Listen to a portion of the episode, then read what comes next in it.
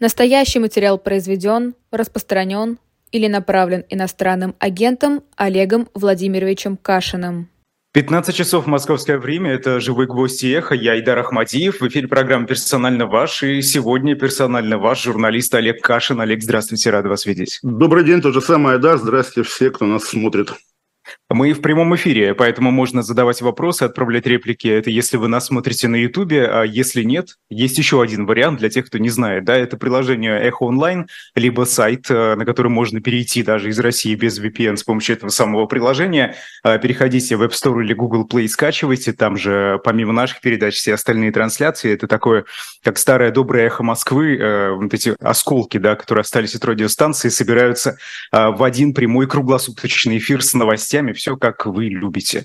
А, Олег, э, я хотел начать э, вот с того, что Дмитрий Песков тут э, ожиданно или неожиданно, вот вы ответите, да, заявил про президентские выборы следующего года в России. Он сказал, ну вот я цитирую по Нью-Йорк Таймс, да, там уже, правда, Дмитрий Песков говорит, что не совсем точно якобы передали его слова, но все же. Наши президентские выборы, он говорит, это не совсем демократия. Вот да, это сюрпризом для меня стало.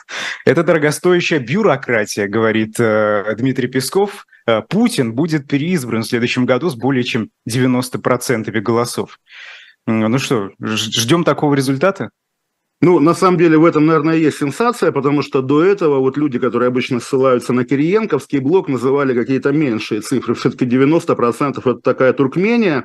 И к разговорам, да. Да, к разговорам о том, что мы уже сползаем или сползли, наверное, в тоталитаризм, это как раз такая наглядная иллюстрация. Но вот я, наверное, немножко сейчас поскольжу по грани человеческой этики, пересказывая диалог, личный диалог с одним своим знакомым, которого я недавно спросил, а вот, ну вот вы, как иноагент, он иноагент, агент э, с Песковым по-прежнему дружите? И он говорит, да, по-прежнему дружу. Я говорю, а как же так? Как Песков может себе позволять встречаться с иноагентом? На что мой собеседник говорит, что, ну, я скорее думаю, как он, э, почему он до сих пор, и он тоже думает, почему он до сих пор сам не стал иноагентом. В принципе, если конкретного Пескова, вот этого нашего любимца усатого, да, э, оглянуться на него в последние полтора года ретроспективно, то, во-первых, мы увидим, что с точки зрения таких Z-радикалов он самое слабое слабое звено российской власти, такая партия даже не мира, а вот того договорника, которого в тех кругах принято бояться. И, э, наверное, да, как человек, ну вот, который действительно на виду, и про которого мы знаем, там, что и жена у него навка, и дети за границей, и все на свете,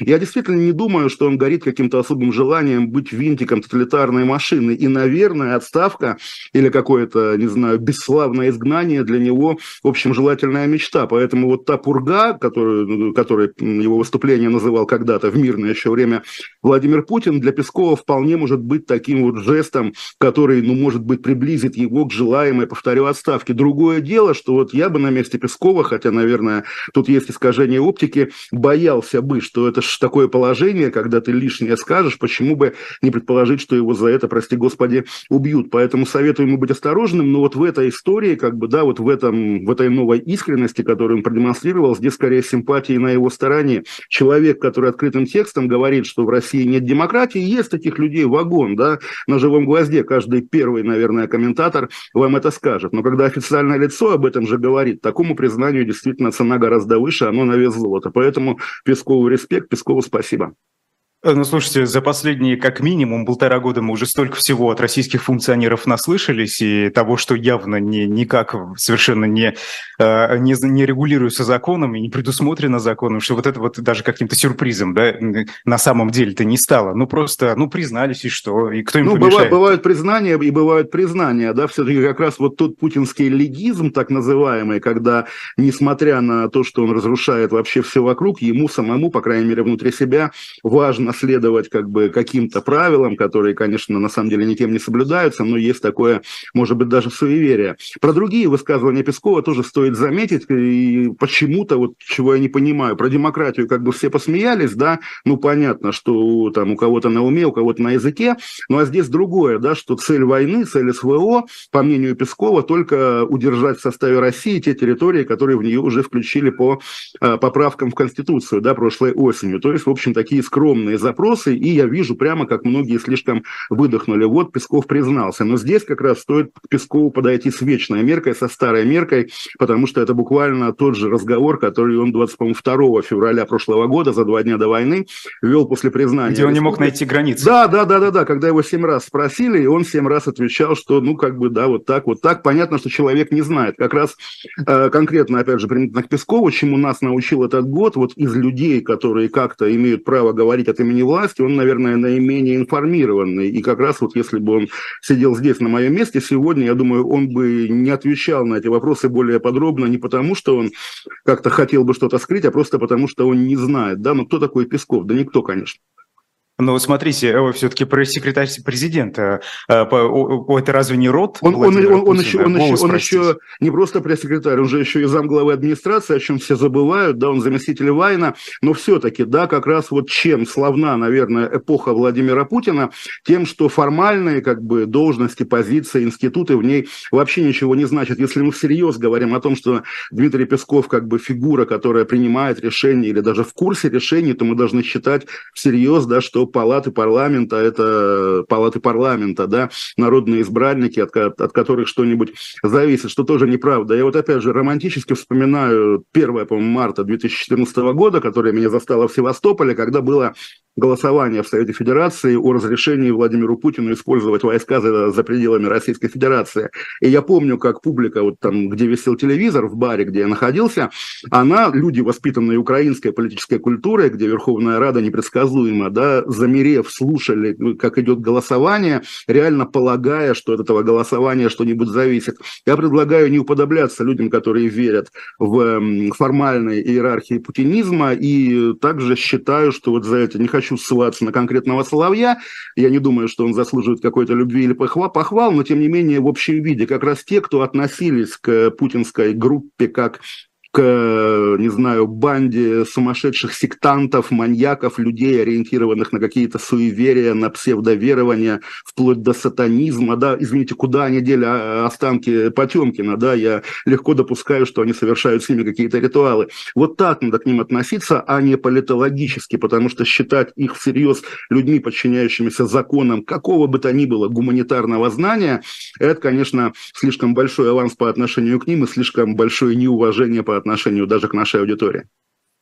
Угу. Э, ну, действительно, э, про профессора Соловья, которого вы упомянули, ведь его многие предсказания, они сбываются, представляете? Вот я сижу, там списочек я уже даже составил как-то, но это да, это действительно... Да, а, чего, а ведь есть же масса того, что мы еще не знаем, пока не знаем, а потом, и вот опять-таки, если перебирать какие-то имена, ну, наверное, да, Патрушев, допустим, да, условный вот типаж, да, старого КГБшника унесет свои секреты в могилу, допустим, да, но как раз вот конкретный Песков, добрый, веселый, веселый, еще раз повторю, усатый человек. Я легко представляю его пишущим мемуары, да, какие-нибудь. Тоже такое странное сближение. Но вы же говорите, что он не информированный.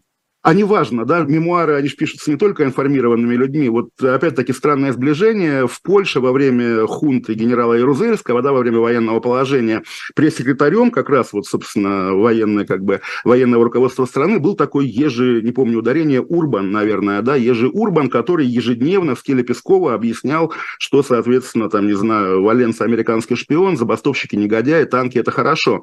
Когда режим пал, именно этот Ежи Урбан стал редактором культового в 90-е в Польше сатирического журнала, который назывался «Не», и, соответственно, он там уже издевался над всеми. Представить себе Пескова в прекрасной или в ужасной России будущего, допустим, стендапером, ютубером или, как уже было сказано, мемуаристом, я, во-первых, легко могу, а во-вторых, не думаю, что это плохо. Пусть он им будет, пусть Песков напишет мемуары. Дмитрий, пишите мемуары, пожалуйста. Угу. За, за, зачем тогда Владимиру Путину неинформированный пресс-сек? Вот для чего он нужен? Там, а... Смотрите, он же какой-то либерал, что он там делает? Если вот мы, вот, как уже было сказано, ценим да, прогнозы сбывающиеся, особенно профессора Соловья, то, по-моему, можно, ну, опять же, коллективного профессора Соловья, условного, Соловья можно как раз уверенно сказать, зачем Путину пресс-секретарь, да, такой плохой. На самом деле Владимир Путин, очевидно, на это плевать. У Владимира Путина есть какой-то свой, э, какая-то своя система приоритетов, в которой в перемешку идут там и бандеровцы, и Великая Отечественная война, и пресловутое купание в крови моралов, которые которая, кстати говоря, не Соловьем была опубличена, а вполне какими-то серьезными журналистами-расследователями. Поэтому я думаю, что если Владимира Путина спросить, да, он скажет там, что Песков несет пургу, но в принципе вот в ежедневной картине мира, путинской картине мира, никакого Пескова нет. Ему плевать на то, что он говорит в интервью «Нью-Йорк Таймс» и на то, что мы о нем говорим здесь. Интересная теория. Э, ну ладно, черт с ним, с Песковым. Э, про президентские выборы давайте поговорим. А каких-то сюрпризов-то стоит ждать или нет, вот на ваш взгляд? Э, или спектакль поставят, зрители посмотрят, похлопают, уйдут?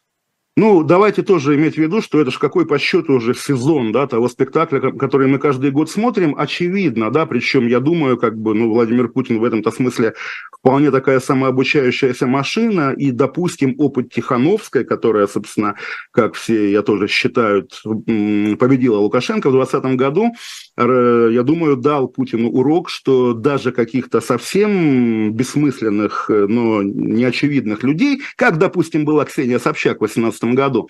В этот раз пускать не нужно. Вот я помню слух в начале лета или весной, что обсуждают Муратова да, на президентские выборы, и я подумал бы, что я бы прямо не заленился пойти в консульство проголосовать за Муратова. И ровно поэтому я уверен, что никакого Муратова, главреда «Новой газеты», в смысле, да, Нобелевского лауреата, вот типажа такого не допустят. Естественно, допустят самые какие-нибудь подрейтузные формы жизни в диапазоне, опять же, вот там, не знаю, кто у нас, Слуцкий, да, теперь от ЛДПР, до каких-нибудь там, не знаю, даже не Миронова, а каких-нибудь вообще запредельных деятелей вот этого спектра, чтобы вот выбирая между ними даже самый готовый к компромиссу избиратель не, не смог найти никого, кто мог бы быть симпатичнее Владимира Путина. И с некоторым ужасом, если честно, я думаю как раз о том, что наш оппозиционный или бывший уже оппозиционный обломки оппозиции мейнстрим скажут про эти выборы. Игнорировать или давайте дружно проголосуем за 90-летнего Зюганова, за 80-летнего Зюганова.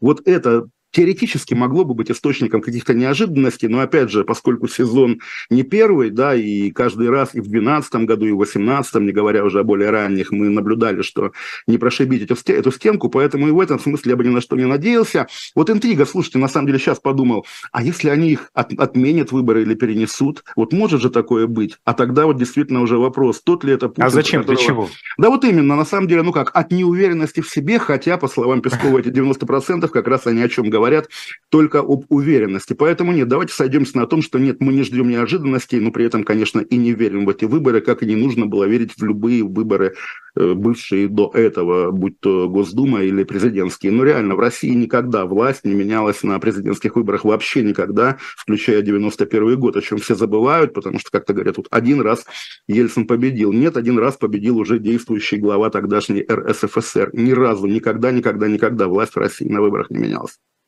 Угу. Ну вот эта безальтернативность, о которой вы говорите, э, это ладно, как бы черт с ними, с либералами, они скажут, да, ну, боже мой, ну сидят они там за Что-то вы сегодня уже сидят. два раза черт, черт э, поминаете, это, наверное, ну, сейчас вот приходится, придет, времена такие придет, да. Да, уже пришел, вы знаете, судя по событиям. Ну хорошо. Безальтернативность а не спровоцирует ли она ну, назовем ее, что ли, правую оппозицию. Но вот тех, кто сегодня подвергается репрессиям, начал, во всяком случае, это Гиркин и Стрелковы, подобные э, ультрапатриоты, ура-патриоты. Вот их-то, вот Владимир Путин и непонятные 90-летние старики. А где, где наш кандидат, они скажут?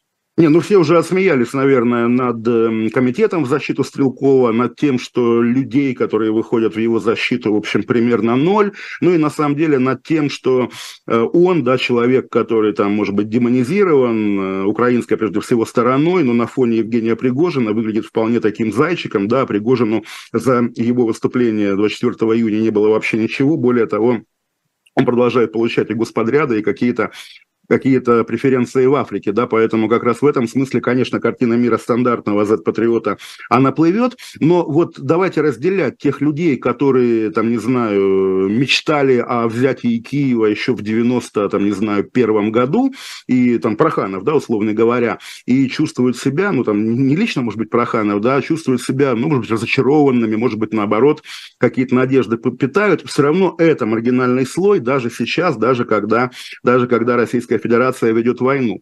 В целом же все-таки Z-мейнстрим, причем вот тот широкий Z-мейнстрим, который там и добровольцами, извините, идут, да, или в школах плетут маскировочные сети, или просто лайкают в социальных сетях, в социальные сети Минобороны, которые рассказывают о подвиге танкиста Алеши. А это же вот та пассивная лояльность, которая в мирное время, в общем, значила гораздо меньше. И как раз вот этот широкий э, Z-слой, он не имеет отношения ни к Стрелкову, ни к Пригожину, ни к рассерженным патриотам, ни к газете «Завтра», вообще никому. Это люди Первого канала, которым, да, любую победу можно вполне успешно, вполне эффектно продать. То есть, если там сегодня окажется, что на нынешней линии разграничения Россия остановилась, прекратила войну и начала переговоры с Украиной, естественно, там людей, готовых сказать, что победа случилась, хватит э, в этом слое я думаю, в такой степени, что никакие стрелковцы на этом фоне не будут слышны в принципе.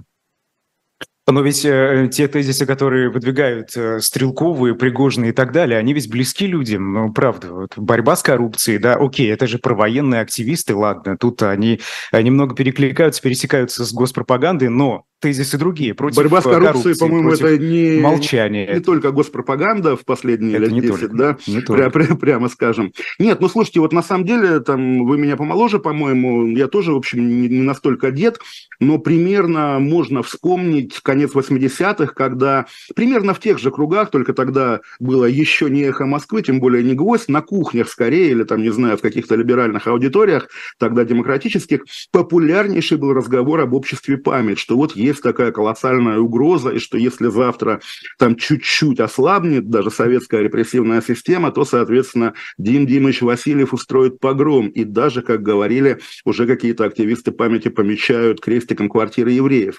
Э, распался Советский Союз, и последнее, о чем можно было вспоминать, да, это общество память. Как-то та угроза, угроза сошла на нет, а угрозы новые, возникшие тогда, они были вообще непредставимы, как, допустим, чеченский сепаратизм. Поэтому сегодня я понимаю тех людей, которые хотят видеть, как бы, опять же, тень какого-то нового Гитлера в тех кругах, которые кажутся даже на фоне Путина более радикальными, но слабо верю в радикализм этих кругов, потому что все-таки это остается производной от государственной политики, то есть, да, кто-то, наверное, должен быть радикальнее власти, но это пока власть вот такая. А опять-таки, вот как-то мы, я вернее, да, в начале нашей беседы как-то лихо похоронили Пескова, но если мы считаем, что он остается прямым и непосредственным рупором власти, может быть, как раз в сочетании даже с 90% э, итогом выборов, да, а почему бы не предположить, вот они в итоге договорятся с Киевом, да, и с Западом, и все, и Путин как миротворец наберет 90%, может быть, даже многие из тех, кто сегодня против войны и там уехали из России, протестуя против войны,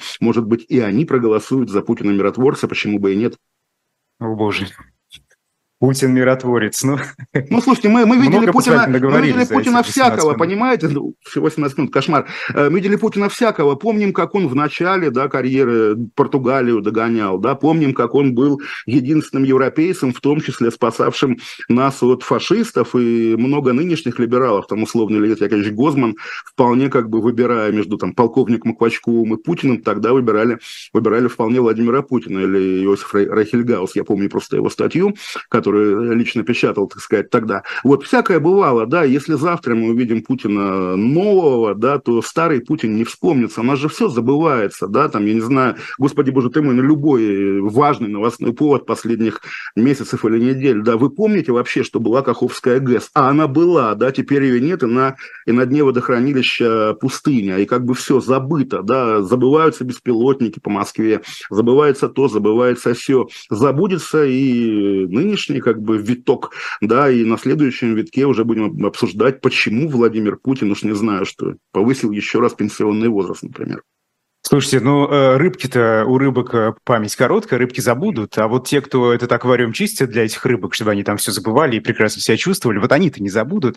Помните генерала Попова? А, я уверен, там ни один Суровикин куда-то пропал, непонятно. Так, да, ладно, да, вот именно Суровикин, э, где, где он, да, более того, кто о нем вспоминает, кроме там каких-нибудь издевательских комментаторов, которые пишут про генерала Земляникина, про Попова писали, что он в Сирии, а Сирия это, там, не знаю, как уехал в Могилевскую губернию, да, как говорят говорили сто лет назад.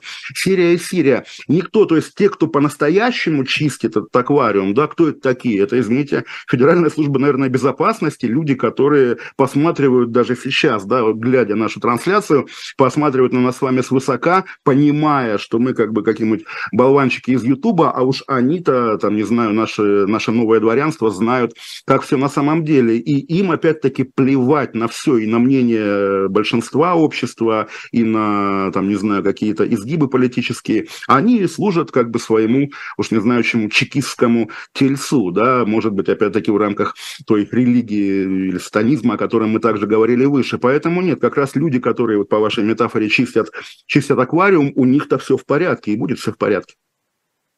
Э, ну, Попов э, и Пригожин. Вот, подождите, Пригожин-то допустили, он пошел, у, у, пошел Пригожина, колонной у Пригожина, Да, но у Пригожина сейчас-то тоже все нормально, как бы, да, более того, если там мы его с вами где-то встретим и спросим, он не будет говорить, ах, боже мой, я там, не знаю, проиграл, наверное, да. А Попов, ну, Попов мелькнул генерал, мы с вами знали о Попове до его того демарша, не знали, и после демарша не будем знать. Вот как бы с Суровикиным сложнее, он там чуть-чуть более медийная фигура, во многом благодаря как раз августу 91 -го года, потому что вот я сам помню, когда он только появился как командующий округом, году в 11 наверное, как раз ровно поэтому про него и писали. А представляете, какой прикол, да, какой курьез исторический. Вот человек, который, значит, давил защитников Белого дома, теперь командует округом. Ну вот тоже, да, когда говорят, что он исчез, простите, а много ли его раз мы видели до 20, 20 там, до прошлого года, когда его объявили Армагеддоном? Нет же, да, то есть как бы человек из ниоткуда ушел в никуда, так и вся российская элита, люди появляются, люди растворяются, вот опять-таки там даже если мы возьмем список сегодняшних вице-премьеров, вряд ли кто-то может его до половины произнести, не сверяясь со шпаргалкой, потому что это какие-то малозначащие голограммы, из которых и состоит российская элита. Зачем всерьез на них смотреть?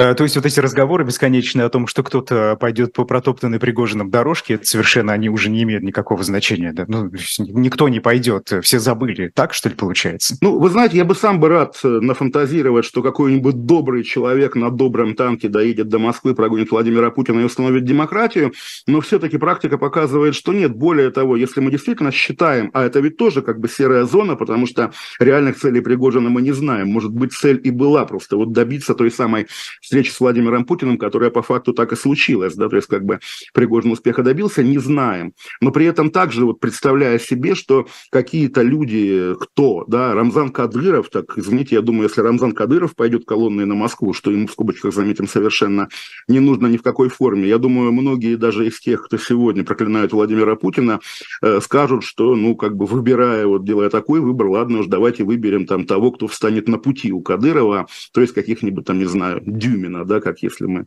считаем это направление, на котором споткнулся Пригожин, э, правильным, да, поэтому нет, ну вот опять-таки надежда, страх, какие-то новые игроки, которые придут и перевернут доску, да нет же, все-таки традиция российской армии, да, как бы, да, которая, по сути, советская, красная, и история ее началась в 1918 году, она состоит все-таки в том, что над каждым командиром стоит особист, стоит там замполит, и, там, не знаю, постоянный контроль из какого-то уже политического ведомства. Поэтому вот эти наши, те, кто смело входили в чужие столицы, возвращали в страхе в свою, там кого-то знаем по именам, как того, тех же упомянутых вами Попова, Суровикина, кого-то не знаем, но это же как бы бессмысленные, трусливые люди. Да, вспомните, извините, как раз если мы говорим о Пригожине, его разговор с генералами Евкуровым и Алексеевым, да, когда даже на его хамское на самом деле, да, отдайте мне Шойгу, кто-то из них говорит, да, забирайте, да, ну елки-палки, честь, да, для советского генерала, что это такое? Это очень такое растяжимое понятие. Это люди, в общем, как бы не всегда достойны и по умолчанию скорее недостойны. Угу. А Пригожин трус? Ну, слушайте, наверное, странно называть трусом, опять же, человека, вот публичную часть биографии которого мы наблюдали, но при этом важно все-таки иметь в виду, что любой как бы положительный аспект в описании его деятельности, это все-таки плохо, да, потому что перед нами бандит, перед нами негодяй, перед нами человек, на совести которого и буквальная кровь, причем кровь и тех, кого его люди убивали непосредственно на фронте на Украине, и тех, кого гнали к нему на фронт вот на эти намесные штуки, штурмы и заключенных, и незаключенных, то есть как раз вот тот классический Вагнер, о котором ходили легенды по Сирии, по Африке еще с прошлых времен, за эти годы оказался максимально размыт, и скорее люди, там, не знаю, человек сидит в тюрьме, допустим, его соблазнили, да, свободой через фронт. В итоге он где-то лежит под Бахмутом. Кто его убил? Его убил Пригожин санкции Владимира Путина, да, это тоже убийство. Просто орудием убийства был там не пистолет, не топор, не булыжник, а не кувалда даже, да, а вот как бы вот эта технология убийства русских людей. Поэтому здесь, конечно, и на страшном суде, и на суде обыкновенном, если до него дойдет, э, Евгению Пригожину оправдания нет. Но следует ли из того, что он негодяй и бандит, следует ли из, из этого, что он трус?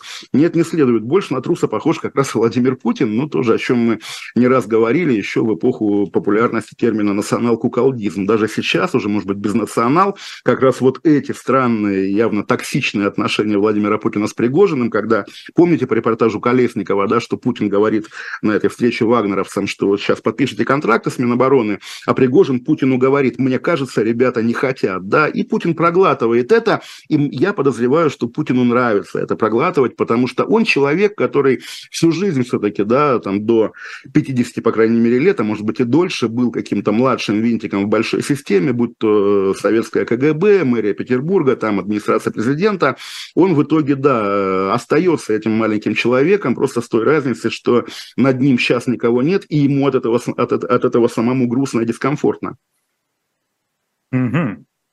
Вот как видите, мы глубоко копнули в психологии Владимира Путина. Ну что делать? Да, я, я еще раз повторю. Значит, ему тоже нужен да, твердый да, кулак, да, получается. Даже вот этот на, наш, мой, извините, да, колхозный подход, он, мне кажется, более адекватен, чем вот это размышление о том, что, а вот посмотрим, какие там есть партия мира, партия войны в Кремле, во власти. Вот тоже одно время заездили два имени, Собянин, Мишустин, как бы люди, которые как бы за мир, потому что они не говорят ничего в поддержку войны. Но мы же понимаем, да, что они не говорят ничего в поддержку войны ровно потому, что Путин по какой-то причине им позволяет вот оставаться чуть-чуть на периферии. А так вот по щелчку, опять же, превращение Медведева для всех должно быть, наверное, уроком. Поэтому как раз да, я думаю, что даже если там абсолютно антинаучно и антиреалистично рассуждать о том, что в голове, опять же, у этих людей, я думаю, у нас больше вероятности попасть в яблочко, нежели, нежели подходя к ним с какой-то классической меркой.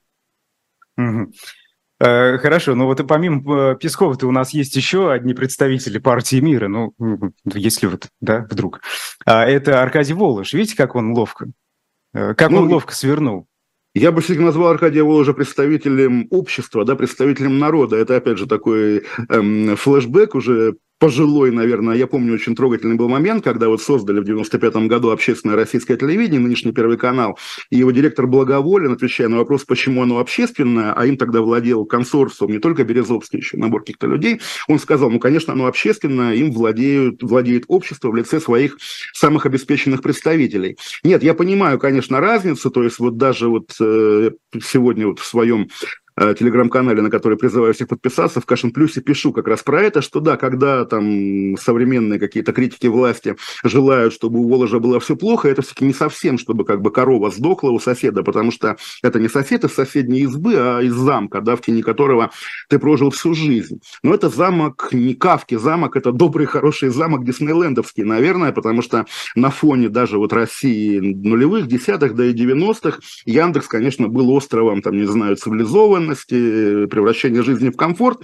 Это, я думаю, имеет значение. То есть понятно, что Волош, который, если там кто пропустил, он себя объявил казаха-израильтянином, да, вслед за уже узбеком Усмановым, вслед за львовянином Фридманом. То есть понятно, как бы раньше, раньше, если приезжаешь в Москву, то москвичи перед тобой как бы имеют привилегию, да, как бы у них все проще, у них там связи, они как бы, а, они свои, ты гости, тебя всячески отгоняют. Теперь наоборот, если ты родился за пределами РСФСР, да, и Москву покорял, будучи выходцем из республики какой-нибудь дальней, то у тебя есть как бы теперь, в отличие от москвичей, которые прокляты навсегда, у тебя, уроженца, там, не знаю, Алма-Аты, есть какое-то, опять же, какая-то возможность стать казахом. Это все понятно. Ну, да, мы, я тоже, естественно, там, даже имея в виду то, что Волош – это не Усманов, и там, в отличие от каких-то рудников усмановских в Белгородской области, где работают э, страшные горняки в ужасных условиях, наверное, ужасных, не знаю, никогда там не был. Волош – это Яндекс, это беспилотники, это навигация, это вот все комфорт и радость, да. Э, жалко, что теперь так приходится на самом деле, и я думаю, что обвинять его в том, что он выписывается из русских, ну, глуповато, и, честно говоря, я думаю, даже среди тех, кто его ругает, э, есть много тех, кто в душе жалеет о том, что он не имеет, допустим, сам, да, критик, не имеет права на израильский паспорт, допустим, или даже на казахский, потому что, ну, в нынешних условиях многие, да, и после мобилизации вообще стали искать в себя какие-то корни, стали валить, и кто кого за это осудит. Это нормально, бежать от того, во что Владимир Путин превращает, превратил Российскую Федерацию. В том, что Волош из человека, который делал жизнь русских и москвичей, и не только москвичей лучше, превратился в такого как бы человека, который, петляя, исчезает где-то где за границей. Кто виноват? Владимир Путин. И судьба Воложа – это тоже часть вот того колоссального преступления перед страной, перед народом, перед будущим, которое совершил Владимир Путин. Переводить фокус, да, обвиняя жертву, а Волож жертва, пусть и в сто раз более масштабная, чем там мы с вами, или тем более, тем более жертвы войны, некорректно, потому что, еще раз скажем, что и ему, пусть физически на другом уровне судьбу и жизнь сломал Владимир Путин. Просто Владимир Путин вот такой вот оказался разрушитель, варвар, негодяй, упырь. Нет, под, под, подождите, э, мы, мы как-то прям вообще очень позитивную фигуру такую рисуем Воложа, ведь он оставался во главе Яндекса, и я, насколько помню, и после начала войны, да, когда против него ввели санкции, персональный. Вот тогда он уже покинул этот пост и уехал. Собственно, примерно понятно, почему он сейчас не называет себя российским миллиардером. Вот там в Википедии, как пишет пользователи Твиттера, э, соперничают сейчас два пользователя. Один добавляет, что он российский миллиардер, другой это удаляет, и это происходит вот так на протяжении короткого времени. Э, ну, он же уехал по понятным причинам, чтобы санкции не вводили дальше, чтобы ему комфортно жилось. Ну, не в России, ну, ну конечно. Там, да. Но до не, этого ну... ведь у нас есть истории, когда Яндекс сотрудничал с российскими спецслужбами, так это или не так, СМИ СМИ об этом писали.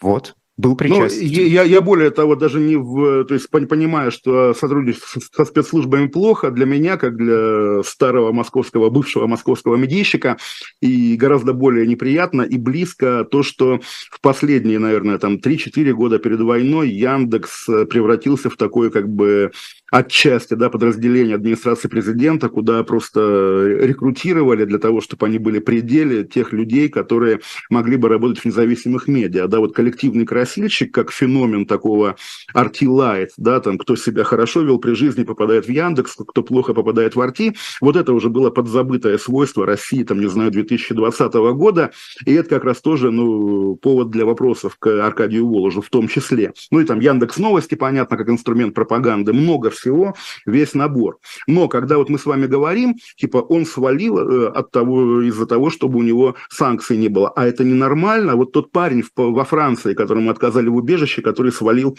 от мобилизации, наверняка он тоже до войны э, там и каким-то образом с государством соприкасался, и георгиевскую ленточку носил, и был лояльным человеком. И давайте договорим эту фразу, поскольку он когда-то носил георгиевскую ленточку, мы не знаем, носил он или нет, допустим, то давайте его, что называется, вернем в Москву, Москву, отправим его в военкомат и давайте его похороним на поле боя, тогда это будет справедливо. Вот что такое справедливость? Да, опять же, вот от Воложа вы чего хотите? Чтобы его пинками опять загнали к Владимиру Путину, и он продолжал сотрудничать с российскими спецслужбами, к тому же еще имея злобу на тех людей, которые его, которые его сегодня разоблачают. Ну, неправильно это, и нет в этом справедливости. Отстаньте от Воложа, и тогда больше вероятность, что другие отстанут от нас с вами. Давайте все отстанем друг от друга. Опять же, я как человек человек, включенный в фонд борьбы с коррупцией в список 6 тысяч, с гораздо большей, наверное, человеческой болью это произношу, чем кто бы то ни было еще. Тем не менее, вот реально желание, да, мечта общественная, причем вполне переносимая в хорошее будущее, чтобы все от всех отстали. А то в ситуации, когда, ну, на самом деле, понятно, иерархия зла, да, на вершине которой будем на этом настаивать, стоит Владимир Путин, война как главное зло, а до Путина ведь не дотянешься, и люди, которые вот все вот то, что скопилось, выплескивают там на Воложа, на Исенбаеву несчастную, боже ты а мой. Вот, кстати, так... про Исенбаеву хотел да. спросить, а что мы да. забудем, тоже отстанем от нее? Конечно, пусть конечно, живет. отстаньте от нее, пусть живет. Уди- удивительное дело, вот выражение гуманистическое, доброе, да, пусть живет. Теперь выглядит как такой повод для спора. Нет, сука, пусть не живет, давайте его, там, не знаю, Нет, пусть живет в Испании. Тут давайте муках... добавляем, в Испании. Хорошо, пусть не живет в Испании, пусть живет, э, где там она, в Волгограде, в Дагестане, и, соответственно, там в ауле в каком-нибудь открывает Z какой-нибудь пункт приема денег на беспилотники для наших ребят, тогда мир будет гармоничнее. Наверное, будет гармоничнее, но давайте мы хотя бы на полях заметим, что такая гармония еще ужаснее, чем нынешняя дисгармония. Я считаю, что да, добиться вот какого-то вот такого тотального идеала, да, города солнца, чтобы ты смотришь на российский общественно-политический ландшафт, и там каждый, каждая травиночка на месте. Ну, невозможно этого, э, невозможно это. И, и главная беда, что пока все поймут, что это невозможно, столько щепок улетит при рубке леса, что, боже мой, ну не раз уже, господи боже ты мой, такое было. Ну да, давайте Воложа уничтожим, Исенбаева уничтожим. Кто потом останется? Друг друга Пескова уничтожим. Друг друга ну, Смотрите, на очереди Алишер Усманов, да, из свежего тоже, который да, да, тебя да. вот этот. А, да, он в, в интервью итальянской газете «Карьера де ла Сера» сказал, что, ну, раскритиковал, во-первых, западные санкции против него и сказал, что а, держится подальше от политики, предпочитает сферы, в которых можно объединять людей, а не разъединять их спорт, э, бизнес, благотворительность и так далее. Вот, я процитирую. «Я чувствую близость ко всем жертвам военных действий в Украине. Надеюсь, что этот трагический конфликт скоро закончится, и дипломатия наконец-то сыграет свою роль». А, и нужно и вопрос вам, а в чем он не прав? В чем он Нет, не прав? Э, подождите, все, все нормально. Ну просто э, хорошо. Это Алишер Усманов. Ну, не знаю, Алишер Усманов, я работал в «Коммерсанте», когда он принадлежал, и сейчас принадлежит Алишеру Усманову, он в трудную минуту мне вообще помог, поэтому ничего плохого об Алишере Усманове сказать не могу, но оставляя даже личные отношения за скобками, чего я должен хотеть, чтобы, опять же, чтобы Алишера Усманова посадили в узбекскую тюрьму, а зачем мне это, зачем вам это, или чтобы что, чтобы его заставили встать рядом с Владимиром Путиным, озлобившись, опять же, на всех и сказать, ладно, суки, вот тогда я свои миллиарды потрачу на ядерную бомбу для Владимира Путина. Ну, тоже ведь ерунда какая-то. Пусть будет Алишер Усманов, тем более, что там э, Волош, там мы смеемся, что он родился в Казахстане, да, ну какой он казах, в конце концов. Усманов же узбек, Узбекович Узбеков. Конечно, он Узбекистан его отечество, и нормально он там сидит. То, что он за этот год ничего, в общем, не сделал плохого, да, военного, даже несмотря на нашумевшее расследование издания издания агентства, да, или проект, не помню, что вот там мегафоном, мегафоном пользуются люди в зоне СВО, значит, Усманов убийца Бучи. Ну, не знаю, по-моему, слишком радикальный подход. А где а красная как... черта, Олег? И вот как вы думаете? Э, хорошо, Усманова, вот вы говорите, да, ну, может быть, это действительно так, он ничего плохого после 24 февраля не сделал, его там можно, вот, ну, оставим в покое, господи, пусть где угодно живет, э, что угодно делает, но а, вот где красная черта, кого нельзя или всех можно? Не, ну все бегут. Красная черта, вот само слово красное, да, что у нас главное красного цвета? Кровь, я думаю, да, у кого руки в крови, у кого руки в крови. И вот на мой, опять же, может быть, там не, не очень экспертный вампирский вкус, на руках Алишера Бурхановича, вот, ну, по крайней мере, в контексте войны, э, крови, не, крови нету, да, на руках Исенбаевой крови нету, на руках Воложа крови нету. Кровь есть на руках Путина, на руках Шойгу, на руках Суровикина, на руках Пригожина, на руках Захара Прилепина, допустим, да, на руках этого, этого, этого, этого, но давайте все-таки не будем, да, размазывать ее по, по всему спектру э, нынешнего, еще раз повторю, хотя там это, может быть, звучит карикатурно, потому что где мы, где Усманов, где Волож, да, всего российского общества. Хорошо, хорошо, давайте считать, что в крови руки у всех. Ну и что сделать теперь с россиянами дорогими? Поубивать всех, да? Давайте поубиваем всех россиян. Вот тогда-то и заживем. Вопрос, кто заживет? Вас в чате спрашивают, ну, какой вопрос. А, мобилизованные, которые убивали а, в Украине, это убийцы или жертвы? Можно быть и убийцей, и жертвой, скажем так. Убивать плохо, быть силой, отправленным на войну, тоже плохо. Человек, который убил, и потом ему, как Аркадий Гайдар, да, в дневнике писал, мне там снятся убитые мною в детстве, в детстве люди, да, ну, наверное, у человека такого, да, если он не совсем, как бы, там, не знаю, асоциальный элемент, который через год погибнет в пьяной поножовщине, допустим, да, у человека обычного, которого погнали на фронт, и которого вынудили убить, наверное, действительно, там, на годы вперед будет повод для молитвы, и повод для выяснения отношений с собой и так далее. Может быть, он убийца, может быть, он жертва, но я не думаю, что человек из чата, даже если это, там, не знаю, я не знаю, это мой близкий друг в чате пишет, при всем уважении, да, не человеку из чата судить, потому что, опять-таки, он, по крайней мере, на фронте в эту бездну заглядывал, а диванные воины, у которых всегда есть какая-то схема расписать, да вот этот убийца, этот там еще кто-то, ну, молодцы, конечно, но, что называется, вы в итоге чего добиваетесь? Чтобы была действительно какая-то выжженная равнина, где на одинаковых виселицах висят и Пригожин, и Вася из твоей школы, которого, которого призвали там, и Елена Исенбаева, которая такая мразь, да, прыгала и напрыгала себе там какие капитанские погоны или майорские. Ну, боже ты мой, а ну как-то вот вроде бы, да, уже переживали 20 век, когда не раз и в российской, в том числе, истории, кто-то пытался довести общество до совершенства. Каждый раз это оборачивалось катастрофой, трагедией. Ну, давайте еще раз, боже ты мой. Опять же, вот мы с Волжем свой выбор сделали, мы уехали, поэтому мы будем с ужасом наблюдать за происходящим. Но как бы себя-то пожалейте, дорогие россияне. Ну, это понятно, но э, война когда-то закончится, и этим людям придется жить в одном обществе. Может быть, даже нам с вами, да? Ну, вот, Разумеется, вот, в смысле, да. с ними, имеется в виду. А, что, что вот? Вот тогда-то что? Как? И, как, и, как, и как раз я снова отошлю, может быть, навязчиво, тем не менее, всех к моей сегодняшней статье в телеграм-канале Кашин Плюс, которая сегодня выйдет после нашего эфира, потому что я как раз исхожу там из гипотезы, что да, если представить себе завтрашнюю Россию, в которой вдруг, да, живут люди так же наэлектризованные, как сейчас, также кого-то ненавидящие, то, конечно, безусловно, гражданская война. И на что может быть надежда в реальности? Только на разочарование. Чтобы разочаровались и те, кто сегодня считает, что их счастливое будущее связано со взятием Киева, но и те, кто считает, что их счастливое будущее связано с наказанием для Есенбаевой. Вот только это общее разочарование по разным поводам, но на выходе все равно же кислое лицо и, там, не знаю, слезы какие-нибудь. Вот только консенсусом и может быть, наверное, разочарование, когда и те, и те, и те, и те поймут, что кругом вот море кала просто, да, и вот мы будем, можем жить в зоне отлива. Тогда окей. А то, если столкнутся люди с разным представлением об идеальном обществе, давайте убьем этих или убьем этих, то, конечно, будет дикое кровопролитие, которого, по-моему, никто не хочет никогда и не должен хотеть. Э, да, давайте перейдем к войне в Украине, об этом немного а поговорим. Мы, мы, мы разве не они, не они говорили, что это Ближе, это... ближе, имеется в виду, да. На фронт, мы, на фронт. Вот, да, на фронт.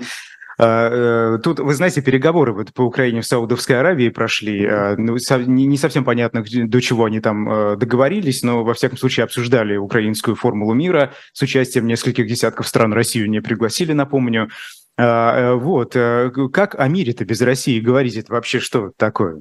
Ну что вот они обсуждают? Ну вот я, если честно, сейчас спрячу за, за широкую спину э, моего старого бывшего знакомого Альфреда Коха, который накануне этого саммита как раз очень уверенно написал, не саммита, как конференции, встречи, уверенно написал, что поскольку это Саудовская Аравия, вот они должны договориться о том, чтобы обрушить мировые цены на нефть, и тогда Путину точно крышка. Судя по всему, ничего такого не случилось, и да, все свелось к тому, о чем вы говорите. Вот формула мира, украинская формула мира, были утечки, что Украина согласилась смягчить свою свою давнюю формулу мира про границы 91 года, что, очевидно, разумнее всего, поскольку, да, как бы вопрос, давайте считать войной, до тех, войну войной, пока, а, пока в Крыму стоят российские войска и пока в Крыму российская администрация, но это может растянуться действительно на десятилетия, на века, и кому это нужно. Надо исходить из каких-то реалистичных соображений, но это, что называется, дело украинской стороны. Из реального вот тоже почему-то никто вчера не закричал, боже, боже, боже, что это, когда в Сумской области открылся первый за эти полтора года погранпереход между Россией и Украиной для того, чтобы, соответственно, украинцы с оккупированных территорий могли через российскую территорию возвращаться к себе домой. По сути, вот такой не шажок, а шажище к миру оказался проигнорирован. Наверное, наверное, нас ждет все-таки, да, в любом случае компромисс, который компромисс, который никому не понравится, но только о компромиссе и можно мечтать, потому что, ну хорошо, давайте представим себе, там, не знаю, битву до, до взятия Ялты, да, ну, как говорится, мечтайте об этой битве, наверное, безнравственно о ней мечтать в ней не участвуя. А вот не знаю, как вы, я не готов участвовать в ней ни с российской стороны, ни с украинской. Э, вы говорите об агран-переходе, но это скорее не, не шажок к миру. Это, наверное, ну, знаете, вот это же территория под российским контролем, откуда могут разные люди прийти, да, в том числе те, которые ну, это... могут быть, э, могут организовывать диверсии и так далее. Но это вот вряд ли можно воспринять как Понимаете, что вот э, слово «мир» здесь как раз вот я тоже задумался, потому что можно ли считать, допустим, вот эту демилитаризованную зону по Корейскому полуострову, она мир или не мир? Ведь в самом деле, да, и КНДР не смогла до юга полуострова да, распространиться, и Республика Корея не смогла на, на весь полуостров. Значит, как бы недовоеванная война. Но это недовоеванная война уже 70 лет, и если там, не знаю, там, в очередном поколении Кимов тоталитарный режим как-то, ну, смягчится, а может быть и падет, то, может быть, уже как бы и можно будет говорить какой-то единой Корее лет через сто, допустим. И здесь то же самое. Ну, наверное, стоит как-то гнать от себя этот вечный и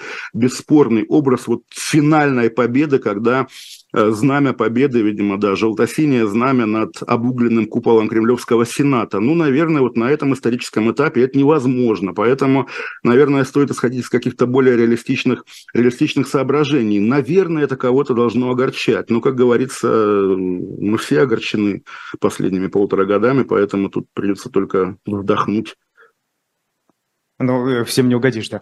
А, э, по поводу корейской, корейской войны. Тут Григорий Явлинский написал э, большую достаточно статью. Как раз на днях исполнилось, как вы сказали, 70 лет этому самому перемирию, перемирию, как это, остановки ну, да. боевых действий активных.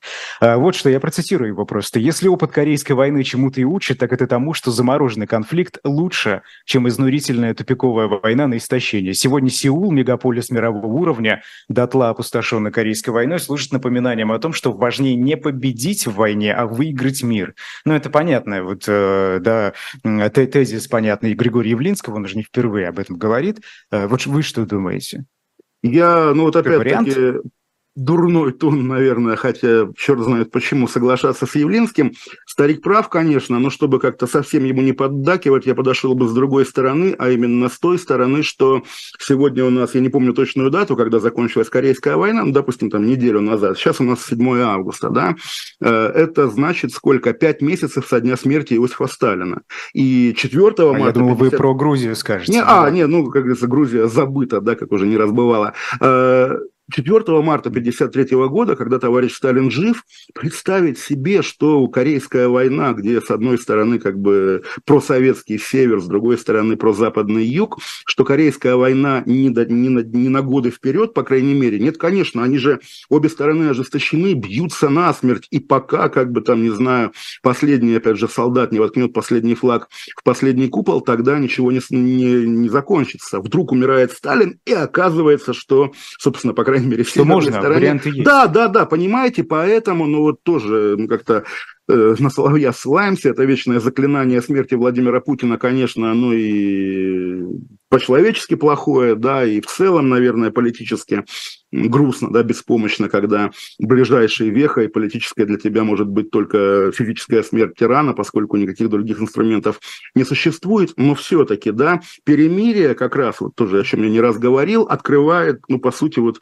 дорогу такому соревнованию на скорость, да, что случится скорее, новое обострение на границе с последующей новой войной или, опять-таки, смерть тирана, которая влечет за собой уже финальную окончательную разрядку. Поэтому как раз, э, да, с этой стороны тоже можно согласиться с Григорием Явлинским. Как Нет, бы не секунду, секунду. Да? Какая финальная развязка? Сталин умер, заключили перемирие, остановили стрельбу, и, пожалуйста, война не закончена.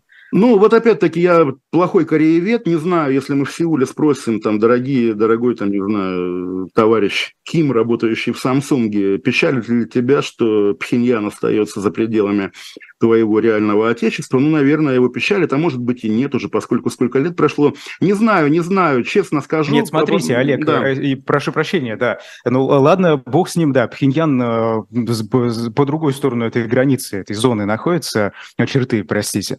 Но, но ведь, э, ладно, бог с этим, но Ким, товарищ Ким иногда из-за пазухи ракеты достает и пуляет ими в разные ну, стороны. Что называется, потому что плохо, плохо с ним обращались в течение жизни. Это тоже, опять-таки, как раз 70-летие КНДРской истории, да, оно там обусловлено много чем, включая и соседство с Китаем, который на каком-то этапе был в эпоху позднего Мао, да, довольно адовым местом. И нынешнее, на самом деле, в том числе взаимодействие с Россией, поскольку она остается до сих пор, как мы видели, важнейшим да, союзником и другом КНДР, а если бы не оставалось, может быть, уже бы и никакой атомной бомбы у Кима бы не было. И здесь то же самое. То есть, ну, я, я не, не думаю, что мы с вами, как люди с российскими паспортами и вообще русские люди, да, не имеем, не очень имеем права как-то похлопать украинцев в этом смысле по плечу, но все же, да, если там вставать на, на, на место, на секунду, на место бомбимого в Киеве какого-нибудь украинского гражданина, да,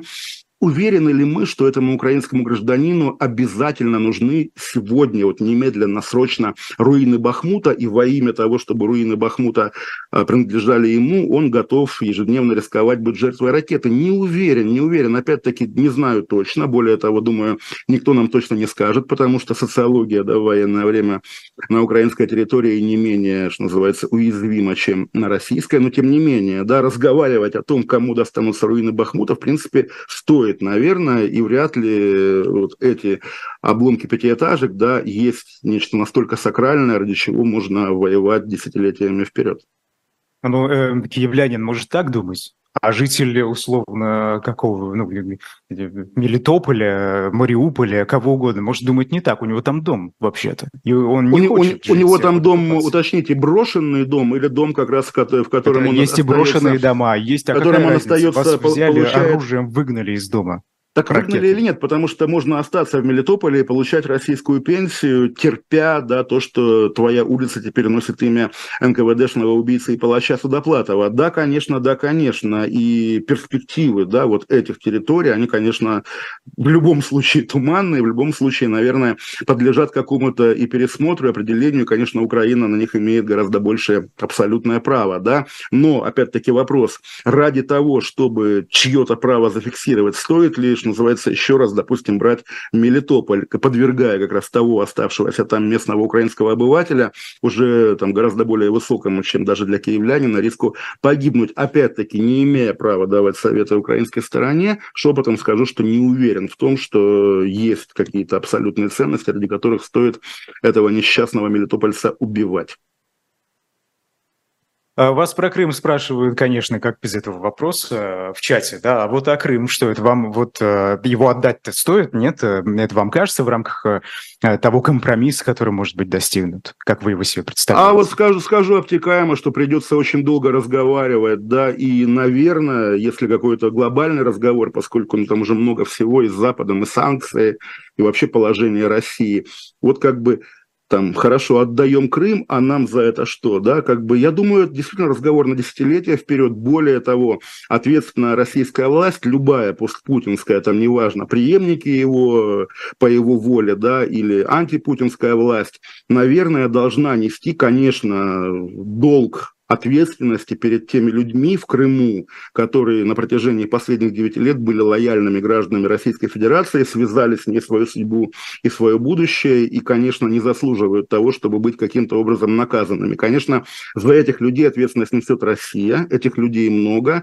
и если кто-то, кто-то какой-то российский политик будет говорить, а, типа, это неполноценные россияне, неполноценные русские, отдадим их Украине, я думаю, он не прав. То есть, да, безусловно, как бы Крым аннексирован незаконно. Да, безусловно, как бы разговор о нем будет идти, но если кто-то, рассуждая о будущем Крыма, игнорирует этот там миллион или сколько людей, еще раз повторим, людей как бы ну, не на референдуме, да, который был фейковый, но вполне как бы ногами и жизнью сделавших выбор в пользу Российской Федерации, имеющих российские паспорта и лояльных российскому государству. Если этих людей кто-то предлагает бросать, то он, конечно, негодяй и анти абсолютно антинародный. Так, давайте, подождите, давайте, давайте э, более конкретно. Я вам задам вопрос, попытаюсь э, выдавить из вас. Да? Э, смотрите, допустим, прекрасная Россия будущего. Пришли либеральные политики, да, условно, там, демократия воцарилась. Если эти политики скажут, мы отдадим Крым Украине, вот мы отдаем все, это значит неправильно?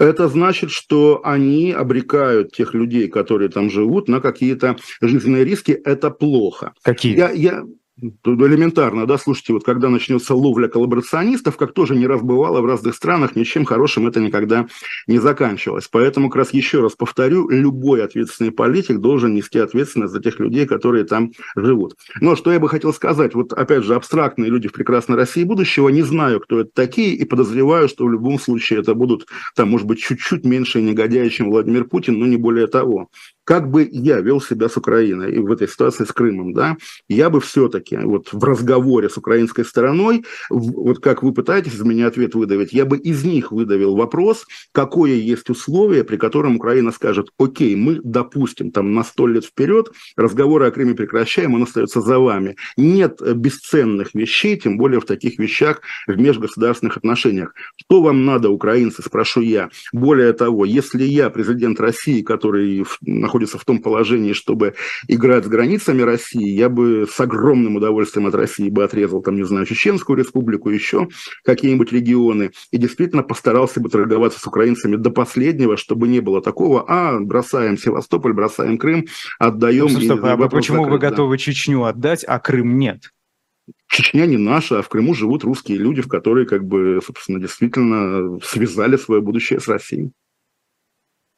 Подождите по национальной принадлежности. Русские, значит, наши. Не, подождите, на самом деле вы тоже, по-моему, не вполне славянин, если я правильно понимаю, но я, есть правильно. как бы, да, есть все-таки один регион, если мы говорим о Чечне, который дважды воевал с Россией, дважды воевал с федеральным центром за то, чтобы жить от него отдельно. И я считаю, что он имеет право, безусловно, э, добиться той желанной еще для кого, для президента Дудаева цели. В этом нет, опять же, абсолютной ценности для России, для там, народа ее и так далее. Да, как Окей, бы... Татарстан, Олег. Татарстан. Татарстан, я бы хотел, да, я бы хотел, тоже об этом не раз говорил, чтобы Москва и Казань оставались э, всегда в одном государстве, потому что вы прекрасно знаете, да, что связи человеческие, семейные, какие угодно переплетены. И да, конечно, политика Владимира Путина, то, что он делает, то, что он сделал с Россией, в разы повышает риски отделения многих национальных республик, в том числе и тех, которые раньше об этом не думали, и о которых сейчас об этом не думают. Сейчас такой модный разговор. Ой, я живу в Казани, здесь никто не думает о независимости. Ага, в Ташкенте в 90-м году многие думали о независимости. Тоже не думал никто, а через год бабах и уже независимое государство. Я бы хотел, чтобы то пространство, на котором живем все мы, весь многонациональный народ России, да, за понятными исключениями, оно оставалось более-менее единым, чтобы не было этого разрезания по-живому, как на нашей памяти уже было.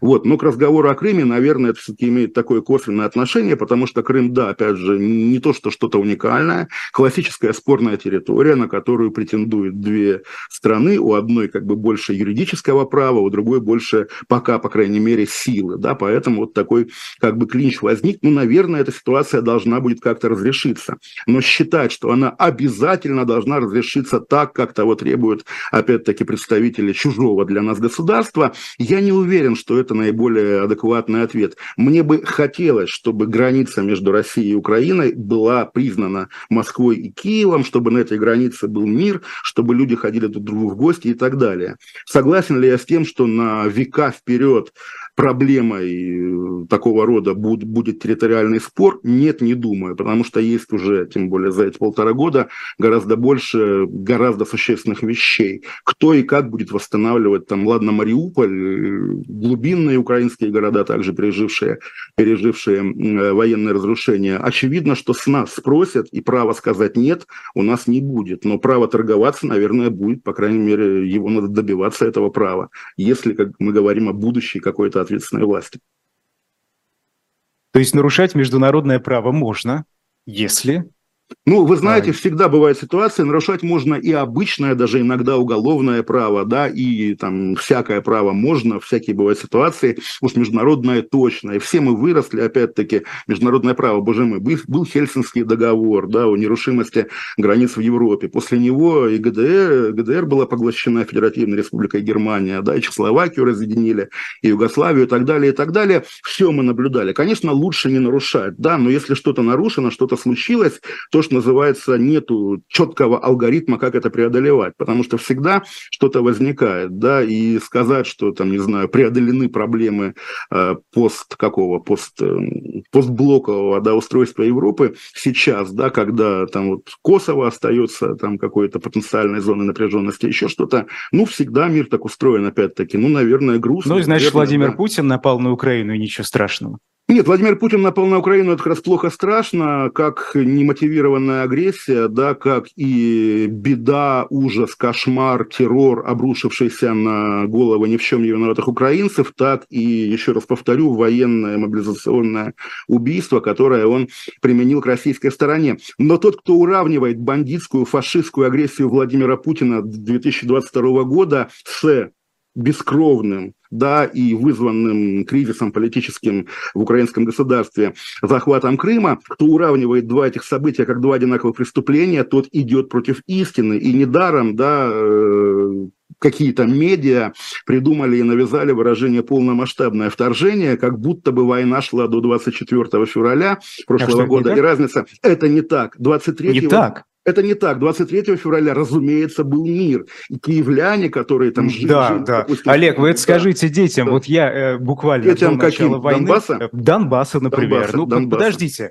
Вот я ездил э, в командировку э, на границу с Донбассом совсем до начала войны. Эти дети боятся самолетов, конечно, которые пролетают конечно, над, конечно, над головой. Конечно, войны конечно. не было, да? Хорошо конечно. жили, мирно жили. Все, все было отлично. Еще раз, не было войны, разумеется. Что началось тогда 24 февраля? Буквально полномасштабное вторжение? Вот ты живешь в Киеве, да, в феврале 22 года, ты там ходишь на работу, детей в школу отводишь, планируешь отпуск летний какой-то. Ты человек, живущий в мире или не в мире? Естественно, это была мирная жизнь. Понятно, что в ситуации, когда от Украины отрезана значительная часть территории, это плохо, безусловно. Понятно, что там масса всего, включая перестрелки на границах, по итогам которых тоже, это же как раз э, антивоенная сторона любит эту статистику, один человек погиб в 2021 году. Дети боятся, да дети плохо, что боятся. Дети пережили пик этих обстрелов, который был когда? В 2015 году, в 2014. Но 16, 17, 18, 19 снижение вот абсолютно под ноль. И, естественно, естественно, Владимир Путин начал войну. Начал войну на пустом месте, ее не нужно было начинать. И то, что было до 24 февраля, был мир. Мир плохой, мир некрасивый, мир ужасный, но мир. И не надо нам этого Орвала, который доказывает, что Остазия всегда воевала с Океанией. Не воевала. 23 февраля еще не было войны, 21 не было войны, когда Россия признавала границы ДНР, ДНР ЛНР. Буквально. Ну хорошо, ну не житель Киева, ну подождите, ну давайте мы тогда будем про Россию говорить как про москвичей только, но это же не так. Ну, а, вот для, бывает, для жителей, что и говорят, жителей, да. Для жителей, для жителей чего еще расскажу? Потому что да, да, да, да, да, именно это же это же аргумент путинский, что именно что война была вот 14 года, дети Донбасса плакали, поэтому давайте бомбить Крым. Не Киев, нет, не давайте, нет, не давайте. Вот э, Минские соглашения надо было выполнять, извините, 15 год, благодаря которым, какими бы они ни были нереализуемыми в полной мере, да, и какими бы они ни были половинчатыми для обеих сторон, они свели к единицам жертвы мирного населения после 2015 2015 года, что есть вполне такой зафиксированный факт. Считать, что, простите, конечно, слезы детей Донецка, Горловки, там, не знаю, Макеевки оправдывают террор по отношению к Киеву, Одессе и всему на свете после 24 февраля, нет, неправильно. Не было нет, войны, совершенно конечно. неправильно. Да, нет, вот, ну, собственно, об этом мы говорим. Просто я, я... Хорошо, оставайтесь, Олег, вы на суд э, наших зрителей. Хорошо, время все равно а, закончилось. Все, да. Да, пусть вас там осудят в комментариях. Ну, или поддержат, я не знаю, кто его знает. Да, пусть осудят, а, конечно. Спасибо. Э, Олег Кашин, да. персонально вашим сегодня был. Спасибо, Олег. Спасибо, до свидания. Было очень здорово. Да. Пока. Да, спасибо,